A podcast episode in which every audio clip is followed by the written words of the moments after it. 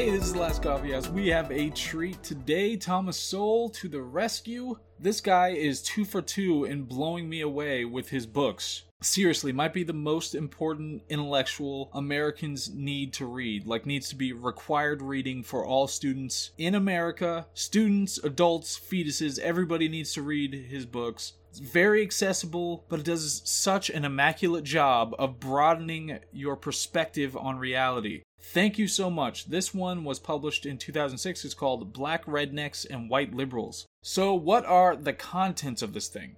Okay, we've got the intro, and of course, uh, because he's awesome, he opens with a whole bunch of caveats about how applicable all the stuff he's going to be talking about is, how there are generalizations about how this information is going to apply, and where the weaknesses are in the argument, and all that stuff. So the book is really about cultural inheritance, or the way I define it is cultural meme rates, how do memes move around cultures and create that particular culture. And one of the big theses of the book is that the subculture of rednecks has roots in the Scotch Irish American culture, so it's something that was imported or that settled here, and then created the subculture of rednecks in the South that would eventually be appropriated by black culture. And so it's it's really uh, there are a lot of parts to it, and it, it's so interesting. Oh my god! So redneck culture first to establish what that is. It's the kinds of things, these kinds of things, aversion to work, and of course these are stereotypes that are associated with rednecks in general. But uh, this is something that was part and parcel of their culture at the time.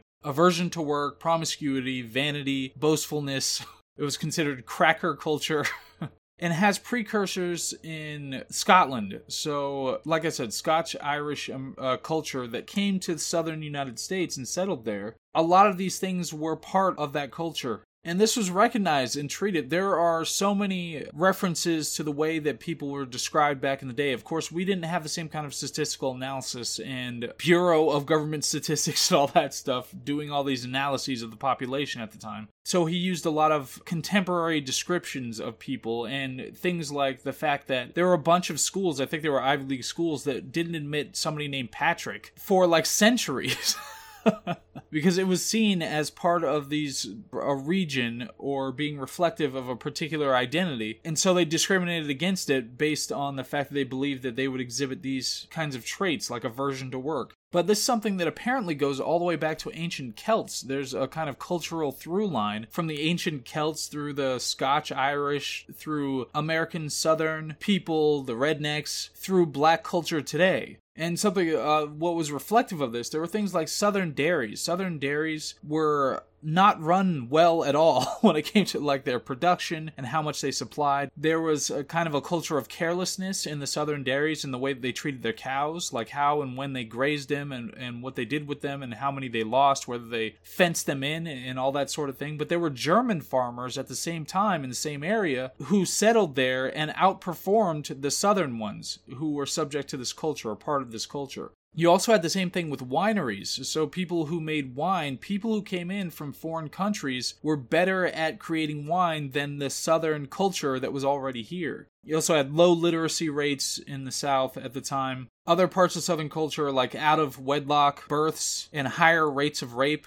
and so you have this entire context of this culture that was inherited by the South. And there are a whole bunch of things. That's what I love about this because uh, there are some things that I might disagree with. But the whole point is you take all this information into one and you try to figure out, okay, what's the real answer? And that's one thing about Thomas Sowell. That's what he's doing. He's trying to figure out, okay, what's the real damn answer? You know, I'm giving you the tools to figure out the real damn answer if you disagree with the way that I'm presenting this. But this is how you have to look at this stuff. It's really complicated. There are a whole bunch of different parts. But then, and I'm gonna have to do this in two parts because this is gonna get super long again. I'm sorry I did this with the coddling of the American mind, but I have to do this again. Sorry. So black rednecks, we go into the next chapter where okay, we've we've established what redneck culture is. Now we're going into black culture and what happened and how all this works itself together. So the argument is that most of black culture that we see that's depicted historically, and of course, as we'll get into, we'll get into it, okay? Because it's not black culture; it's black subculture. it's a, a certain number of blacks who were in a particular place at a particular time who inherited a particular culture. It's not all of the American blacks who were completely different, who had a completely different culture, who did completely different things and inherited completely different things and had completely different outcomes. So, very clear on that point. So, even things like speech patterns, so speech patterns that we associated with like Ebonics, end up having precursors in this Celtic, Scotch Irish kind of subculture that came to the United States and ended up in the South. And these are people who immigrated from South and West England, are apparently the locus of these cultural artifacts. But things even including like dat for that, D-A-T, dat, and ax for ask, were apparently present in the, the subculture that came from England in Scotland and Ireland, they were apparently, this might have been specifically South and West England, but these speech patterns came from that and then were inherited by the black culture that grew up in, you know, slavery days and were emancipated and then had to deal with, you know, what's going on around them. They inherited this culture and these speech patterns. People today, and this is another huge idea about this, is using history now for contemporary purposes to make contemporary points, which is a disservice to everybody. But people now will say, okay, all the stuff, all the bad things that are part of black culture, all of it is attributable to slavery. That's the whole point. You know, slavery and Jim Crow and all that, that's where it all comes from. But the argument is that this is not in any way correct, not, not close. And uh, Sowell would say, obviously, there are going to be some, there's going to be a historical through line that comes from slavery that's going to position people in different ways and all you have to take all that into account, obviously. But when it comes to all this cultural stuff, you can't just say that it's based on skin color. There's no way to say that. And so this this culture, it's not from Africa. That's very clear that this the stuff that they inherited, you know, the speech patterns and all those things that we talked about redneck culture that they do, like carelessness and all that kind of thing, it doesn't come from Africa. A disdain for education, another part of what was southern subculture that became black subculture was a disdain for education which was a huge deal, which was a big important thing. And then you have things like West Indian blacks and Caribbean blacks, they they come here and do a hell of a lot better. I think Nigerians do as well. But one of the big things that came up when you have integration happening and everything else going on is that you had the 60s, you had the civil rights movement on one side, but you also had the development of the welfare state. And then suddenly you have this big correlation between the advancement of black families, especially in these redneck subcultures, this big correlation between their decline and the advancement of the welfare state. So, and one of the things that he points out here is that it was a hundred years. There were were a hundred years in between the end of slavery and when we finally have the decline of the black family. When we go from twenty percent out of wedlock rate or single parent households up to seventy seven or eighty percent when you get into the you know early two thousands and and now you have like high seventy percent of out of wedlock births and single parent households among among this black subculture. Uh, I mean, I think it's it's just generally taken of uh, all blacks in the American population, but still, there's no. It doesn't make any sense to say that slavery caused it when it took a hundred years for that to happen. When they have a strong family at first and they're doing fine and they're having this advancement despite all of the actual systemic things in their way, you know, the laws that are in their way. despite all that, they're doing much better and better, have stronger families, and then you have the welfare state that just decimates how well the black family is doing. And you can't just draw a line from slavery to the decimation of the black family.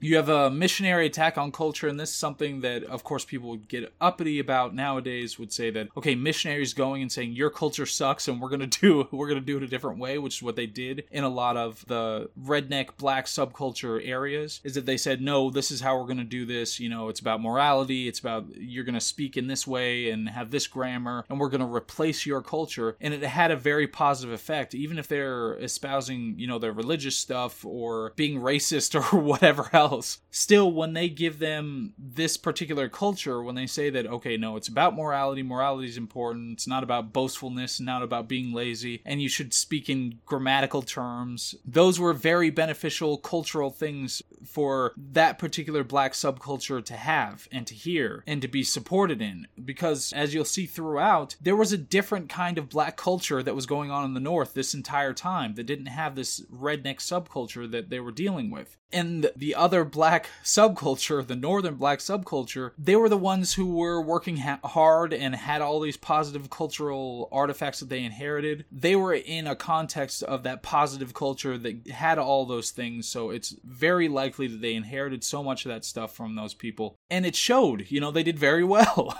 it was a completely different experience, but it's something like uh, so New England. New England was the other subculture that you could get stuff from, and it had much more positive stuff. And then you have schools like Oberlin and, and Dunbar High School was a big one that he returns to over and over again that were these cultural enclaves where you have black students who are doing fantastic job, who work very hard, who have all these positive things that motivate them, that they have all these strong families and strong commitments to community, and they do very well. They're the ones who ended up being, uh, you know, the first black federal judges and police commissioners and all that sort of thing, getting elected to office. They're the ones who do exceptionally well. And what Sowell's argument is is that the, it's all these these cultural memes are the things that are getting them to these points, and the cultural memes are the things that are keeping black rednecks down. But at, at a certain point, you had the southern blacks move north. So the southern blacks with the redneck culture move north and start mixing with the New England culture of northern blacks. And you have this backlash because the northern blacks who, you know, were going to good schools and being professionals and all that kind of thing now have these southern blacks who come in with a different subculture and who are causing a whole bunch of problems. And then that inflames not just the northern blacks, but all the other people around them who are part of the American polity. And these are places like Chicago and Detroit. And so once you have that, then you have a different situation about it. And then you have this backlash against it where they're being attacked now and saying that it has something to do with race when it has nothing to do with race. It has to do with the, the cultural things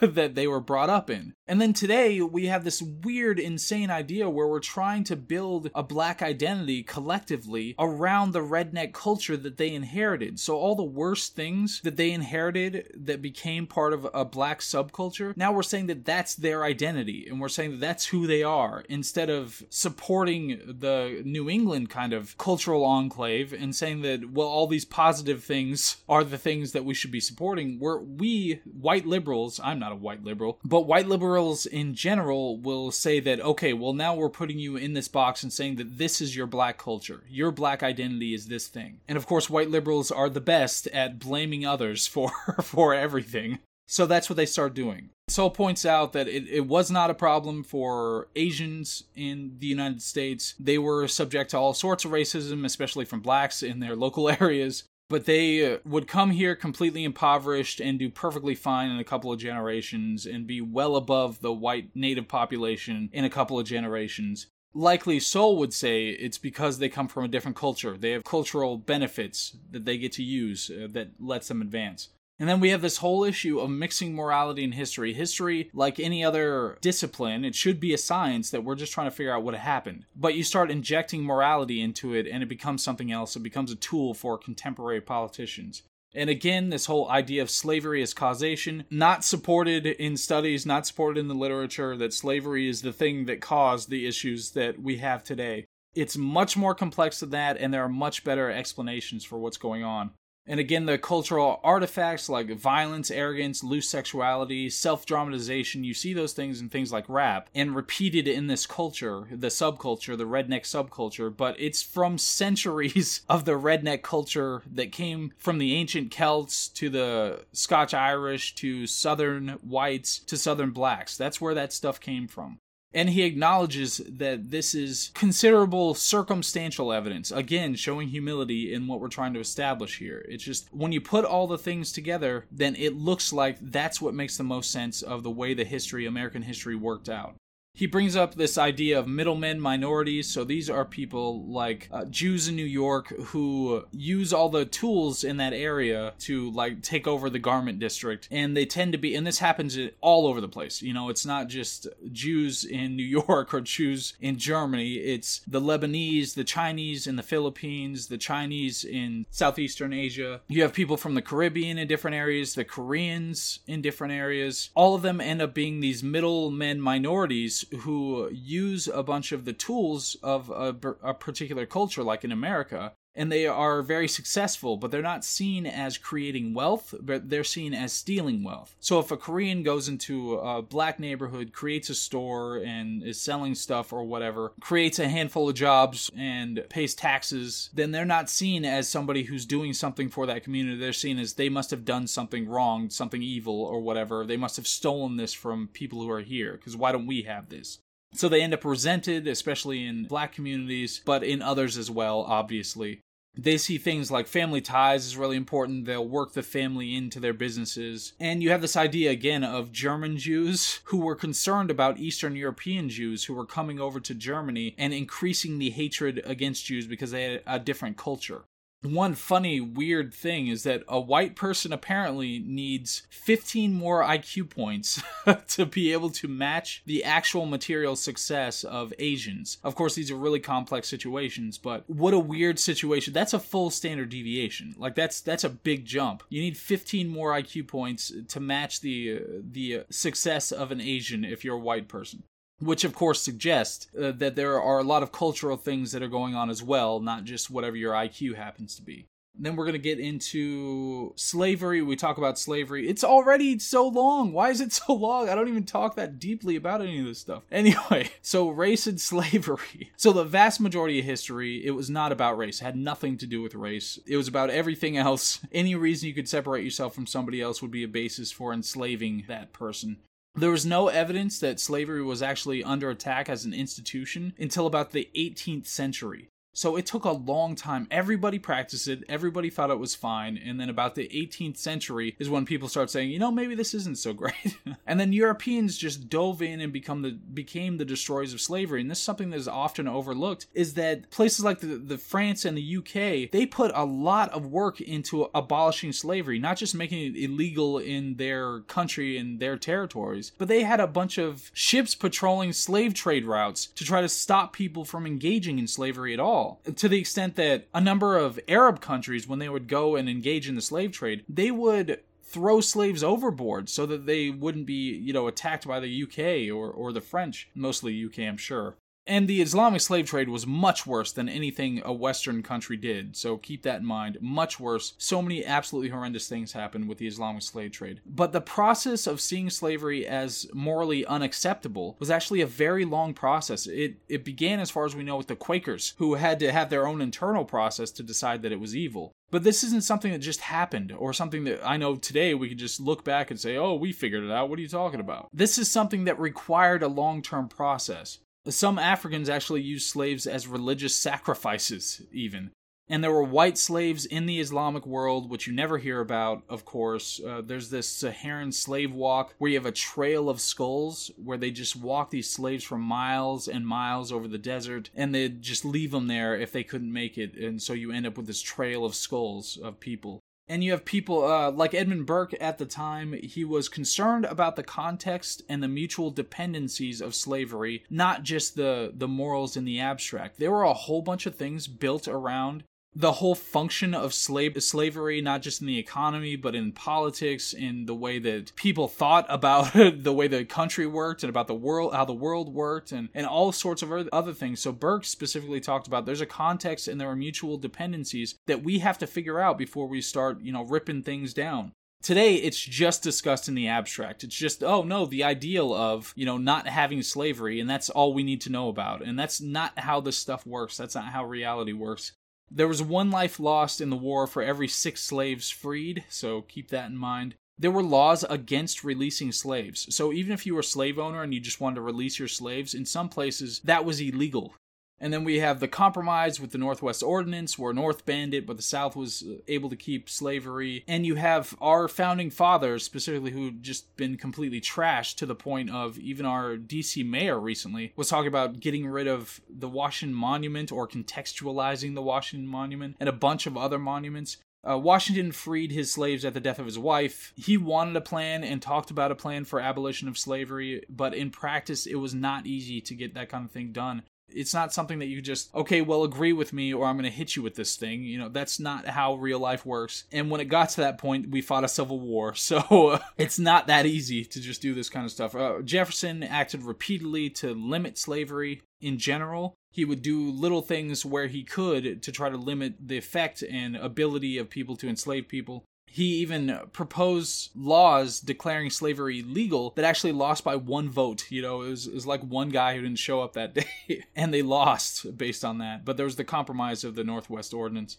And the population at large had a perspective. You know, it wasn't just in a vacuum. The population had a perspective. And there were a whole bunch of other concerns, like there were concerns about vigilante violence by groups like the KKK. If you just freed the slaves suddenly, what kind of a cost would there be to the slaves' lives via vigilante violence if you don't have a grassroots effort to make sure people are on board with this thing? The South uh, would have never united with the North in one union if slavery was outlawed at the beginning, so that was a compromise that had to be made. And importantly, moral principles cannot be separated from their consequences. You know, whatever your principle is, whatever you think it is, or how perfect it is, there are going to be consequences for whatever you do to try to effectuate that morals, and you have to be aware of what those consequences are. That's reality. You know, just like uh, when it came to the vote uh, or how much representation somebody gets for slaves. So if you have slaves, what kind of representation do you get? The whole three fifths provision. Now, people today say that, oh, I was saying that black people are only worth three fifths of people. It's such a racist, horrible thing. But if you gave them full representation, all that would have done was give the slave owners who got to speak for their slaves, was give the slave owners a greater voice to be able to perpetuate slavery. So you have to be mindful, and this is the thing that modern liberals, uh, maybe liberals then too, but liberals today especially, they just think, I have an ideology. That's all I have to think of. That's not how reality works. And then the legacy of slavery. So there's this idea of the shame of black the black population because it's how how it's been represented in American society when it's not in any way unique to them. it's it's just people are so egocentric that they'll just say, "Oh no, it's just, you know, black race-based slavery. That's that's the only slavery that exists." It's not unique to them. Everybody has been enslaved. They don't need to feel one iota of shame for slavery, nor one iota of shame for not having rebelled at some point and just taken over the system or whatever the hell else. It's a ridiculous idea to say that it's some somehow unique. It's only because it's the most recent and it's the most visible in the most powerful country in the history of the world. That's the only reason it has such a clear context, that being the context. The guilt of the white population, of course, it's ridiculous. Nobody alive today was involved in any of the slave stuff, and even at the height of slavery, it was extremely small amount. And not only that, you know, it was like less than 6% at the height of slavery actually owned slaved slaves. Uh, not only that, but a disproportionate amount of freed blacks owned slaves. Blacks today in the United States uh, earn more on average, have way better lives and everything than any blacks anywhere in the world. So they have gained by being here. Obviously, as Sowell points out, that's uh, some consolation for having gone through the things that they went through, but still, that's the reality of the situation nowadays. And again, to reiterate that black marriage rates declined precipitously starting in 1960s in the development of the welfare state. It's hard to imagine that the civil rights mu- movement would have had a great impact, a negative impact on the black family, but the welfare state saying that yes, we can step in and be your spouse if you don't have one, it seems like that is much more likely to have dramatically negatively impacted the black family. And it's not because of slavery. It was a hundred years before that that slavery was an issue. Brazil imported several times the number of slaves that the United States did, but they didn't have any leaders arise to challenge the idea of slavery or develop their country into the greatest country in the history of the world. So keep that in mind. Historically, uh, slavery was very rarely based on race. It was based on every other thing for the vast majority of human history. It was just because of the technology that was developed, we finally could base it on skin color. But that's uh, for the entire history of slavery, that's uh, just a fraction of a second when it comes to it. It was just the most recent one, so that's what we associated with. And of course, the argument is there's some kind of unique evil of white people, which could very well be the case if you did a whole whole accounting of white people in general, but it's not because of slavery. Slavery is something that everybody did, and it's ridiculous to try to paint white people as having some kind of special culpability when it comes to slavery in general. Everybody has abused power over other people. That's something that people do. When they have power over people, they abuse it. That's how things work because we are human, we are evolved primates. That's how we function. So anyway, that's going to be part one. That's what we're going to do. That's what we're going to do for part one. Thomas Sowell, again, anybody and everybody, just read his books. Even if you want to pick apart any given empirical claim or anything like that, it's extremely important to see how this kind of reasoning goes together where you really take the time to try to put things together in a way that makes the most sense and exhibit humility in trying to do that. That's that's what people need to be doing and this is an extremely novel way of looking at something that is just taken for granted when it comes to where black culture came from and and what we need to do in the future when it comes to oh we'll get into that. We'll get into that because he goes into history and how we use history as just this blunt tool nowadays instead of just trying to understand and learn from it. So many good things so many excellent ideas. The guy's incredible 100% i really appreciate you guys listening. This is the last coffee house and i'll see you i'll see you on the next one on part two and we'll have some other books after that. All right bye. Oh wait i keep i'm so bad at marketing marketing related things. So also I I have a Patreon. If anybody is interested, it should be linked in the description. I would really appreciate it. Anybody who wanted to support it. I've been doing this for a couple of years now, just reading every book under the sun and trying to give people good discussions based on those books so that we are the most informed we can possibly be. If nothing else, I would absolutely love just to be able to cover the hosting costs. That would be fantastic because I've been paying those for a long time. so just that would be incredible. But other than that, uh, yeah, I'm always going to keep doing this no matter whether somebody gives me a dime or not. I'm always going to do it. So I really appreciate, really appreciate people listening. Uh, this is the last coffee house. See ya.